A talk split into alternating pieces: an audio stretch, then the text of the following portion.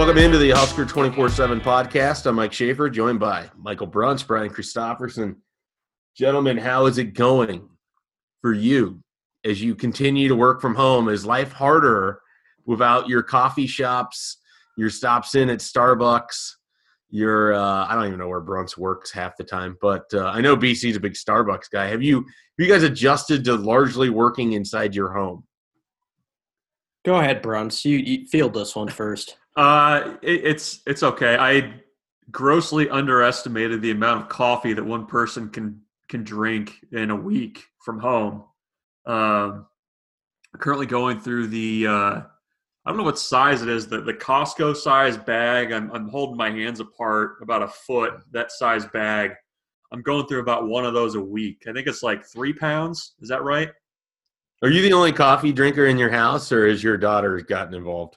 No, she's not yet. Uh, my wife does a little bit, but I'm I'm doing the bulk of the uh, the coffee drinking. My my wife has started shaming me around four o'clock every day when I'm on like my third pot of coffee, and she asks how much water I drank, and usually the answer is zero. So my my kidneys are having the worst go of it out of anything from uh, the coronavirus. I can't say my routine's all that different. I've watched a lot of The Office, though. Um, to simulate having coworkers? Yeah, I think so, a little bit. And it's kind of a happy show. It makes you, you know, the theme song kind of gets you, peps you up a little bit. In fact, Casino Night was just the episode I was on, you know, where uh, Jim uh, professes his love for Pam. So I don't know what's going to happen. I don't know what's going to happen next, but they left us hanging right as this podcast started. All right. Well, we'll uh, we'll move this along so you can get back to the office and the coworkers you care about. Yeah. All right. The big news from last week, we didn't get to it in the podcast. It was at the end of the week. It was on Friday. Nebraska picked up its fourth commitment in the 2021 class. Linebacker Christopher Paul, an absolute bundle of energy. Uh, already quickly becoming one of my favorite interviews. Found out yesterday that uh, his dog took the news really well when he let her know that he was going to Nebraska uh, as opposed to sticking around close to home. So he was he was quite happy about that. The dog seemed to be okay with it. Things are good there. So Chris Paul is a, a good get for Nebraska. Uh, again, an inside linebacker, 6'1", 220 pounds, wants to get a little bit heavier.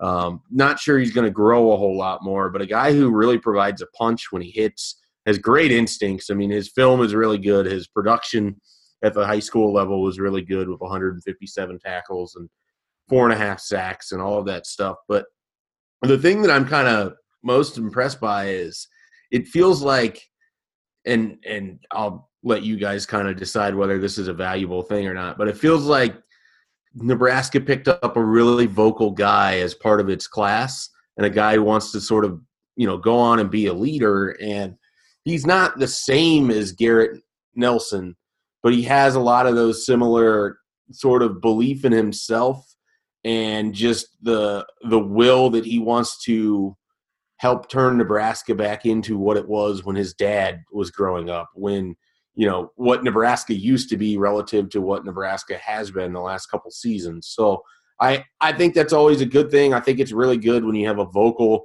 proponent of your class and and not to take anything away from Henry Lutovsky and, and Teddy Prochazka, who have certainly been putting in their effort, but it's always uh, it's always a little bit different because offensive line is such its own unit uh, relative to you know when you get some of these vocal linebackers or some of the guys on the offensive side of the ball that are skill position players it can really help out. So I I think that the Christopher or Christopher Paul get will be big for Nebraska for a variety of reasons. But I think he's certainly going to help them, at least in terms of peer recruiting or just putting Nebraska's name out there in a public relations sense. Mike, I have some questions. Yeah, go for it. So he is an inside linebacker. Yes. Randolph Kpai is currently an inside linebacker, potentially an outside linebacker if he continues to grow. Is that fair to say? Well, I think the thing with Randolph Kpai is I want to see where they end up with some other positions too. Like I think he's capable that they would be fine with him at both. I think the preference is at inside linebacker. He continues to grow, which is expected, and he gets to six four, and he's two forty, and they can play him on the edge. I think they would absolutely do that. But he's got a long way to go to get to that point. So this is a, a commit from Georgia. Um, you know, it, it, always feels like whenever there's a, a poll from the state of Georgia, um, that there's kind of this trend type thing that emerges about, you know, is, is it a potential pipeline state, all this other stuff. I think it already is. Right. Where where does Nebraska currently stand in Georgia based on what they've kind of done the last couple classes? And is Christopher Paul Jr. the kind of guy that can really help them down there? Because it, you know, in some ways they they you know Myles Farmer wasn't a particularly you know loud guy during the recruiting process. I mean, it, it just seems like some of the guys that they pulled out of there recently have, have maybe yeah, Quinton Newsome have kind of been a little bit more low key guys. Ronald Thompkins, pretty much yeah. all of the guys they pulled out of that class kind of fit that low key thing. Yeah, I, I think he can really help them. I mean, the difference with Chris Paul is that he's in he's an out of you know out state kind of guy. Everybody knows the Atlanta area. Nebraska has really made nice inroads, and they've got some other kids that they're recruiting inside that Atlanta you know region. But where he fits in is he is two and a half hours south of that and three hours from Jacksonville. I mean, he's in a, just a different part of the state. And there's still a lot of talent down there. I mean, you got guys like uh, Baron Hopson and, and Chauncey Magwood, two guys from Lee County that are already talking about taking a visit up to Nebraska. You have guys from Northern Florida that know Christopher Paul that are talking about taking a visit. Uh, so I, I, just think that it, it's helpful um, to have a guy in that region who can just drum up sort of attention and excitement uh, just because he's kind of an infectious personality. And so I, I, think that's a really good thing. But I just think it's also good for Nebraska that they can recruit beyond just Atlanta, that they're now in sort of able to go into that rural area. They're going to have some more visits from there. They're going to have more visits from Atlanta as well. And they're just going to continue to bring in kids from the state of Georgia. It's clearly one of their favorite states to recruit in terms of where their connections line up and – and the talent that's in that state. And uh, we'll see kind of what plays out of it. But I expect they'll get another kid or two from the state of Georgia beyond Christopher Paul. So he's down in like pecan country. Yeah, he is definitely in pecan country. That's a great way to put it. All right. Uh, you know, where there's the billboards every three miles or so. Yep. Sorry, Brian. I didn't mean to cut you off. I just had to get uh, that, that, little plug for pecan country in there. Ah, that was a good from plug. pecan to pecan. Sorry, Brian. I cut you off. Everybody's cutting me off to talk about pecans or pecans. We're not used to being able to see. Can the people see us? I don't know that because we're touching our face way too much. I know. I was just thinking that. I was just like sitting there going like with the hands up so I don't touch my face. Every one of us is guilty of this. I keep seeing us touch our face. This is this is why we have to hold each other accountable. This is why we can't but, be anywhere but our house. Yeah, that's true um, it, it looked like in reading this stuff that and you got some good stuff from Christopher Paul. It seemed like one of the big deals to him was that the coaches. I mean, I know coaches can find guys anywhere now, but he was outside of that Atlanta region, and he had that quote about how it was a big deal to him that Nebraska tracked him down where he was at and gave him the attention despite not being necessary necessarily in this hotbed area uh, where there's a, a t- you know a ton of prospects. So I think that shows you Nebraska's hitting all of that area of Georgia really well. And again, Sean Beckton's name pops up down there amid the he was involved, correct with that. Um, and I I can just it's just such an advantage that you've got a couple coaches who have such ties to that state because I do think that is a uh, underappreciated recruiting state sometimes when when we talk about the big dogs like Florida and Texas. Georgia uh, just has so much going on there. So I'm I'm glad that they are are utilizing that uh, that pipeline. I'm I'm pulling up the numbers right now, but I'm pretty sure if you were to look through offers in the 2021 class, Georgia is the fourth state yeah. Um, of uh, what they've offered, and it's just behind California where they have 32. They have 31 offers in 2021 in the state of Georgia. Texas at 44, Florida at 53. Those are our numbers we got on the 24/7 site. If you were to go to the Nebraska football offers, but I, I mean, the next closest state behind that is Illinois at 14, which is actually fairly high for Illinois, or at least as I seem to remember in terms of what we've seen Nebraska recruit that state. And so uh, we can get into the numbers a little bit more on this, but I, I think that again, I, I, mentioned I expect they're going to get some other kids from Georgia. I, I, wish I could tell you exactly who. We'll see. Chauncey Magwood's really interesting, given Nebraska's need for wide receivers. He's a heavier recruited guy than what his ranking is at. He's listed as a three-star wide receiver, but he's got a bunch of the SEC and the ACC charging after him. So we'll kind of see, you know, what goes there. And then I'm just kind of looking through the the state of Georgia right now in terms of offers. Somebody on our message board mentioned Miles Campbell. Uh, I haven't talked to him, um, but he has mentioned Nebraska and some stories written in our network uh, as a school that he's interested in. Bryson Estes is a kid out of Eagles Landing. Um, if you remember, Nebraska really wanted the wide receiver Justin Robinson out of Eagles Landing, and they got Marquis Black from Eagles Landing. Bryson Estes told me that he was looking at a Nebraska visit in the spring as well at one point. We'll see uh, if he's able to come up in the summer, if he's still kind of part of things. He would be an interior guy. He's listed as a center, 6'3", 278. So we'll see kind of where things line up for him. But um, there's a lot of linebackers in the state of Georgia. I just think we're going to see, you know, Martez Thrower. We're going to see some of these names pop up uh, for visits when they get that that opportunity. Has he gotten into where his nickname came from? Uh, no, you know, every time I've given him the opportunity to be addressed as Pooh Paul, he just says just to go back with Chris. So I haven't quite figured out what it is or or why it exists, but that's something that I can uh, work towards because I'm sure I'll be talking with Christopher Paul a fair amount of time. One other thing I kind of want to mention he is still very, very much set for that June 12th official visit um, he's expecting there's going to be a good number of guys, a mixture of people that have already seen Nebraska, and then guys like Chauncey Magwood or Baron Hobson that have yet to visit Nebraska uh, that might be interested in, in, making that their official visit weekend. And so, uh, you know, from talking to Jalen Noel and and AJ Rollins as well, Collin Oliver, June 12th could be a very, very big visit weekend for Nebraska. It sounds like uh, yeah, you wrote about Jalen Noel the other day on our site, and uh, there was a quote in there where he said that uh, he's hearing from the Huskers like every day.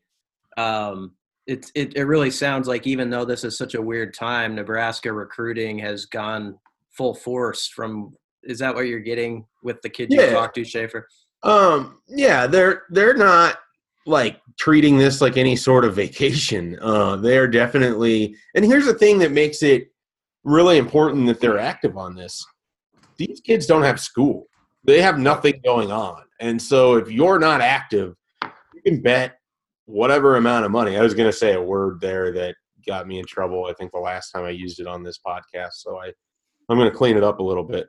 But you can bet any amount of money that PJ Fleck staff and that um, Ohio State staff and all these other staffs are going to be as active as possible because these guys just don't have anywhere to go. They're at home. They're on their phones. They're on their computers. You can get to them, uh, you know, using Zoom or Skype or FaceTime or whatever, and you can visually see them. You can have a coach simply walk through his weight room in a conversation with a player, and voila, he saw the weight room.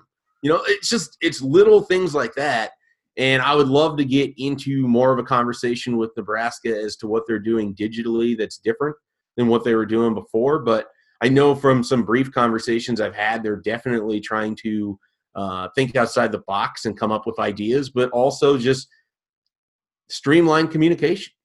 There's as as important as it is to to provide the video component or to do things different. It's still not more important than just having the simple conversation and building relationships. And one thing on my radio show, I had Chris Paul on yesterday, and he said this. The thing that impressed him about Nebraska is that when they would call to talk to his mom, they wouldn't talk to his mom in such a way that they were trying to get to Chris. They actually just talked to his mom. They didn't ask about Chris. They asked how her day was going. They asked how her job was. They asked, you know, what was going on in her life and, and things that were important to her beyond her son. And he thought that that was really smart of him and really valuable because she didn't come out on the visit when when his dad and he came out to Nebraska. She hasn't met this staff, but she's now had the opportunity to FaceTime with Coach Beckton and to FaceTime with Coach Ruud and talk to Scott Frost and have conversations of their own interests that have nothing to do with whether her son was going to go to Nebraska or not. He thought that was really important. We've heard before, and I know Brian knows this because I think he was part of the interview. But one of the things that Ryan Held has done incredibly well is he makes and build strong relationships with parents and with family members that supersede the recruit. Like he, he just he's very very good at building these quick relationships with mom and dad or grandpa and grandma or aunt and uncle or cousins or whoever and just sort of inserts himself as a member of the family. Travis Fisher does that really well. I mean, these are the kind of things that we don't probably highlight enough in recruiting, but have really important effect on how a kid thinks about a program and how his family thinks about a program and the excitement level of getting a call from program A versus program B, a lot of it has to do with how the family feels about it. And I, I think that, you know, he explained that really well yesterday. It feels like that even doubles or triples now too in a time like this where it's so where it's so uncertain and if you're a parent of a prospect, you know you're hoping this this thing clears up and we don't deal with stuff like this again but you you want to feel like that is a family or that is a home away from home where you really they're really in it for your kid like like they're their parent. And so uh what you're everything you're saying i'm thinking about quadruple that with the current time we're in and uh, that's how important it is. Yeah absolutely. All right we're going to take a quick break. When we come back we'll get into numbers a little bit about linebackers specifically, I have some thoughts on that, and I want to get thoughts from Brian and Bruntz as to what Nebraska might be doing in the 2021 class with linebackers. And then also we got some hoops talk. Nebraska basketball continues to uh, to knock on the door of every transfer in the transfer portal. I don't know. We'll let uh, we'll let Bruntz run down some of those guys that are names worth knowing here in a little bit. So join us on the other side. This episode is brought to you by Progressive Insurance. Whether you love true crime or comedy, celebrity interviews or news, you call the shots on what's in your podcast queue. And guess what? Now you can call them on your auto insurance too with the Name Your Price tool from Progressive.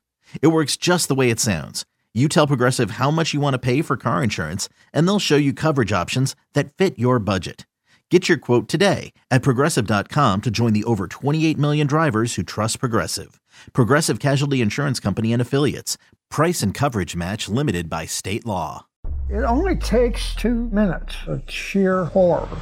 A new Paramount Plus original docuseries. We were dealing with a serial killer preying on elderly women. A cold blooded killer hidden in plain sight. He's suffocating people with the pillows, leaving corpses all over Texas. How did it happen? I was responsible for her. The guilt is immeasurable. They covered it up. Pillowcase Murders, now streaming exclusively on Paramount Plus. And we are back. All right. So I mentioned I wanted to talk about linebacker numbers. How do you guys feel about the Huskers potentially taking five linebackers in this upcoming 2021 class? It'd be the biggest, I think, of any position group but it could be kind of interesting where you have a mix and match of you either have three outside linebackers and two inside linebackers, two outside, three inside, or more likely you have two, two, and then someone like Randolph Kpai that could be the three either way. Do you guys think I'm on the right track with that, given what Nebraska has graduation wise coming up out of each of those spots? Yeah, I mean, I, I think it seems it seems appropriate to me. Um, you know, you look at the the way that that depth chart is, especially inside. You, are losing Colin Miller after this year. Uh, Will Honas also uh, leaving after this year. So that's you know two guys that have played a lot of snaps for you. Uh, you feel like you probably picked up essentially a scholarship guy who wasn't initially Luke Reimer. Um, you know, where does Jackson Hannah fit in? Uh, Nick Henrich has his uh, injury uh, history, I guess, that, that maybe gives you a little bit of pause there. So I, I think you got to do something to, to kind of replenish the, the ranks there a little bit. And, you know, they've tried to do that a little bit in, in the last couple classes, but, you know, I, I, think you'd be smart to add more depth there, especially, you know, if Barrett Ruud wants to get six guys into a rotation, uh, you know, that they kind of have been playing with three the last couple of years. He, you know, at minimum would like four. So, I think you have to kind of mm. make this a little bit of a bigger class, and in some ways, kind of approach it a little bit like, um, like Greg Austin did with kind of reshaping that offensive line group a little bit, bringing guys in and, and bringing them along as a group.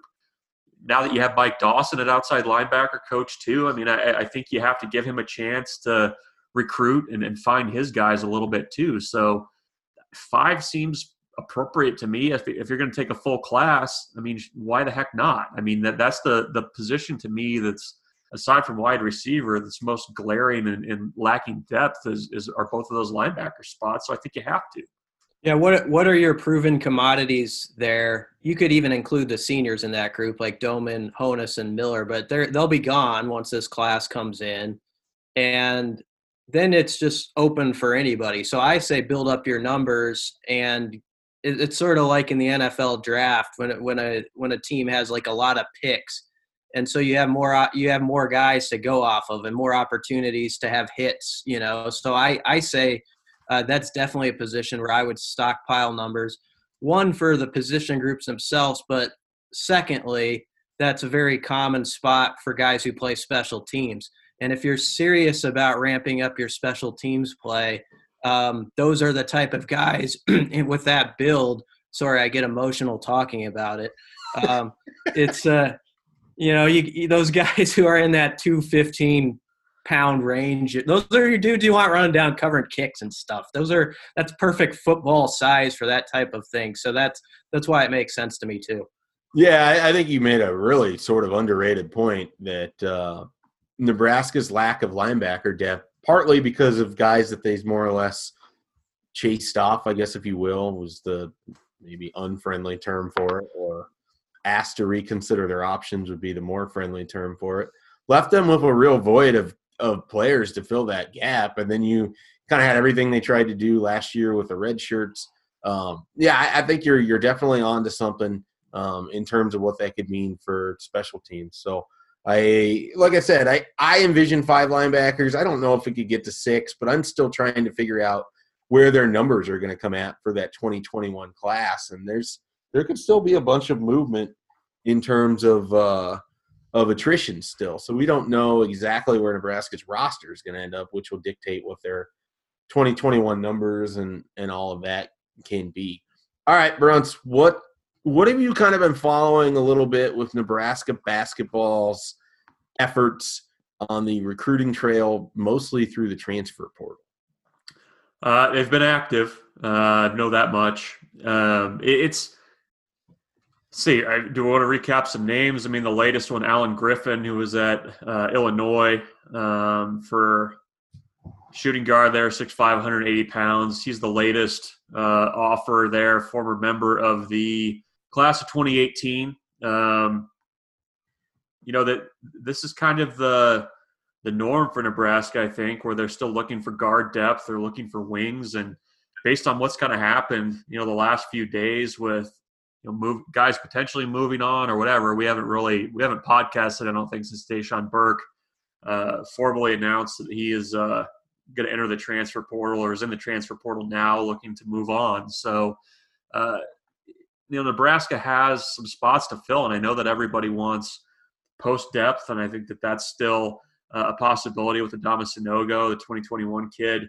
Uh, who's likely going to reclassify to 2020, but uh, you know, Nebraska and, and, excuse me, more so Fred Hoiberg and Matt Abdelmassih have had good luck with the transfer portal in the past. They like guys that are sit out transfers too. If they can find a couple of those guys to kind of go through that process together, they would prefer to do that. So, you know, it's it makes sense to me. I think also the the transfer portal with what's going on now was interesting because you you have so many guys in there now. I, I don't think it's you know nearly as hot and heavy as it would have been normally, but you know that it's guys that you know are, are, able to look at a place like Nebraska, see opportunity, see uh, the ability to uh, get on the court and play for an NBA former NBA head coach. I, I, think it makes a lot of sense to do that. So you know we'll see how that shakes out, but. Um, you know, without without being able to do official visits, a lot of it is just kind of checking in with these guys, staying on them, and uh, you know trying to see what you can do over the phone. What do you think about Carter Whitt not reclassifying to to 2021? Do you think that's something maybe Nebraska even asked him to hold off on or something like that? Or do you anticipate he will be as big of a target in the next cycle? What kind of change does that have for Nebraska? Because they really, really like that kid when they were looking for a point guard. Yeah, I mean that he's a you know, I don't think it was a surprise to anybody that he was going to reclassify. The longer, or not reclassify, the longer that kind of dragged on, it, it seemed like you know he was likely going to stick with the 2021 class. He's going to have tons of options. I mean, it, it, wasn't just the the reclassification that was kind of driving that. Um, he, he's a top 100 talent, uh, a great scorer, great distributor. Uh, what's interesting is he's already taken four official visits, so Nebraska's firmly in the mix with you know Indiana, Virginia Tech. I think Boston College was his other official visit.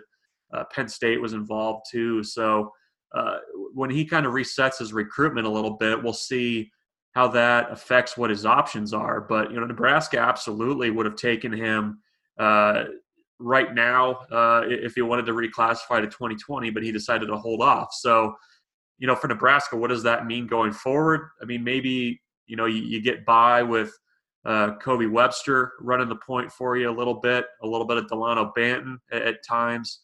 Uh, you know, Cam Mack's situation, uh, you know, he basically has three options. You either come back to Nebraska, pull your name out of the draft, you stay in the draft, or, uh, you know, you, you, you transfer uh, somewhere else. And you know, I, I don't know which way I would probably lean at this point. I, I if I were handicapping, it would say him coming back is probably the less likely of all of those three options. So Nebraska's going to have to find somebody that if they can't completely uh, take the point as kind of a just in case backup to Cam Mack, you know, maybe find somebody that can steal some minutes there for you uh, as a, you know, a, a shooting guard or, or somebody like kind of what what Dachon Burke was a little bit for him, where he was running the point at times and Cam Mack wasn't in the game.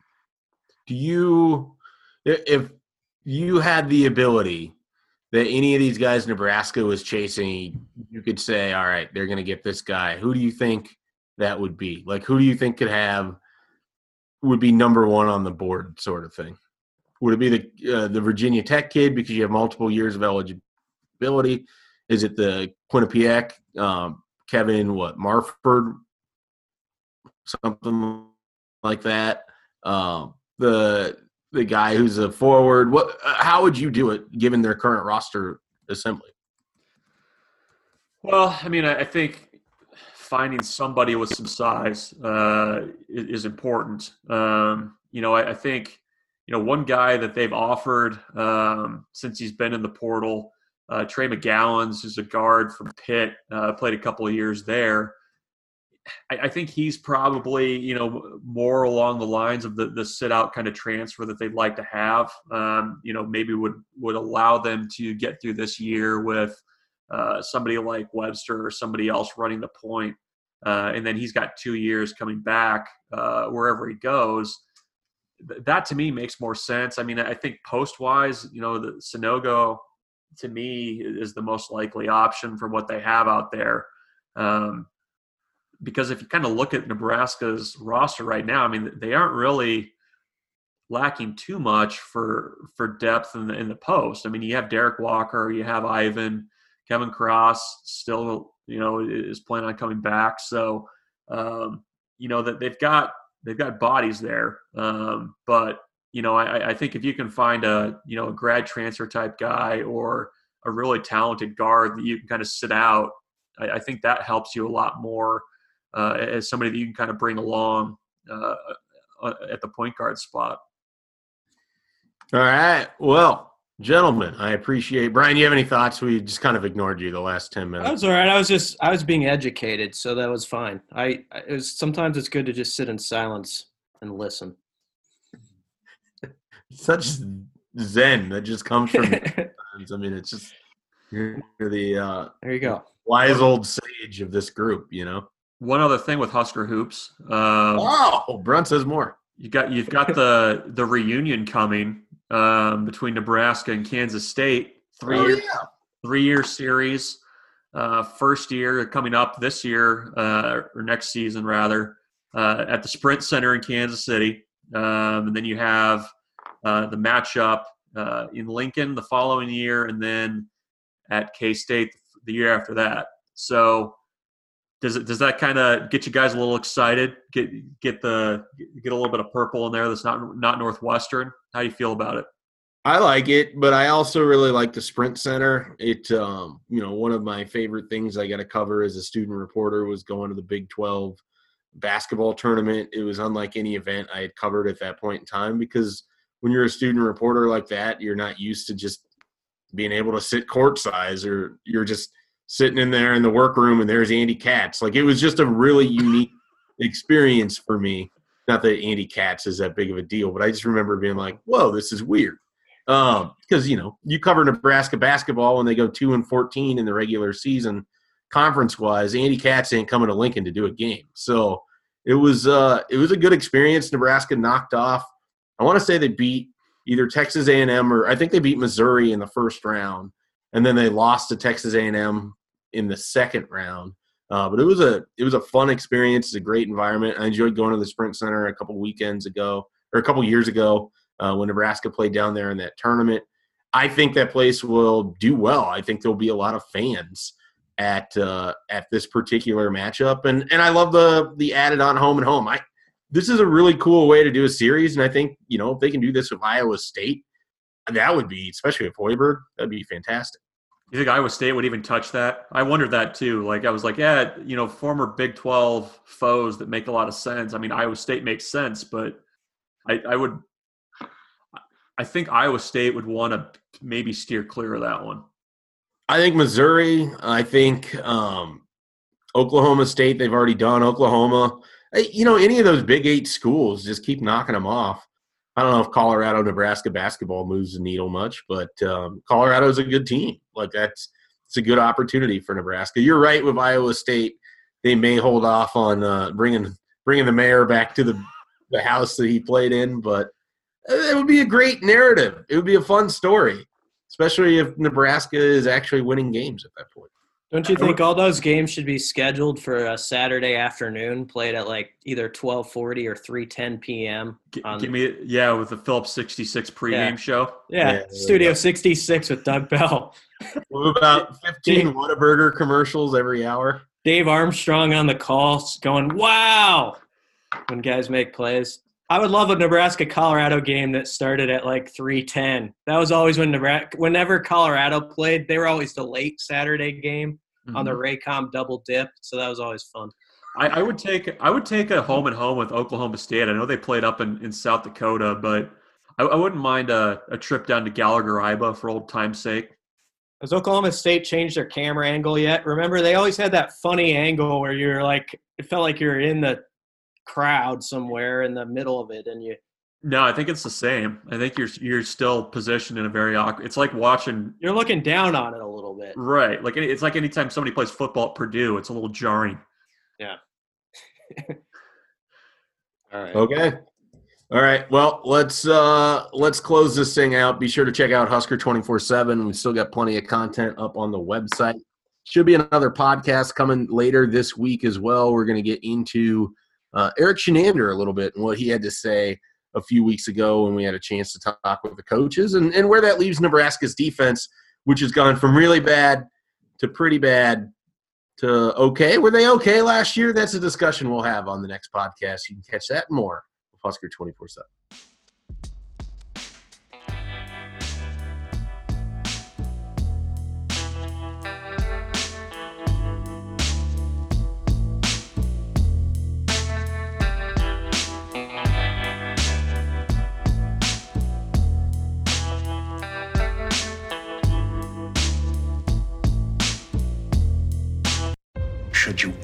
Set foot outside of the hotel, you will be shot. Don't miss the new Showtime limited series based on the international bestseller. For the last four years, I've been a prisoner. Why are they keeping you here? Starring Emmy Award winner Ewan McGregor. This is the brave new world that you dreamt of. Be very careful. You are still a prisoner here. Everything in this new world comes at cost. This is still my country. A Gentleman in Moscow, now streaming on Paramount Plus, only with the Paramount Plus with Showtime plan.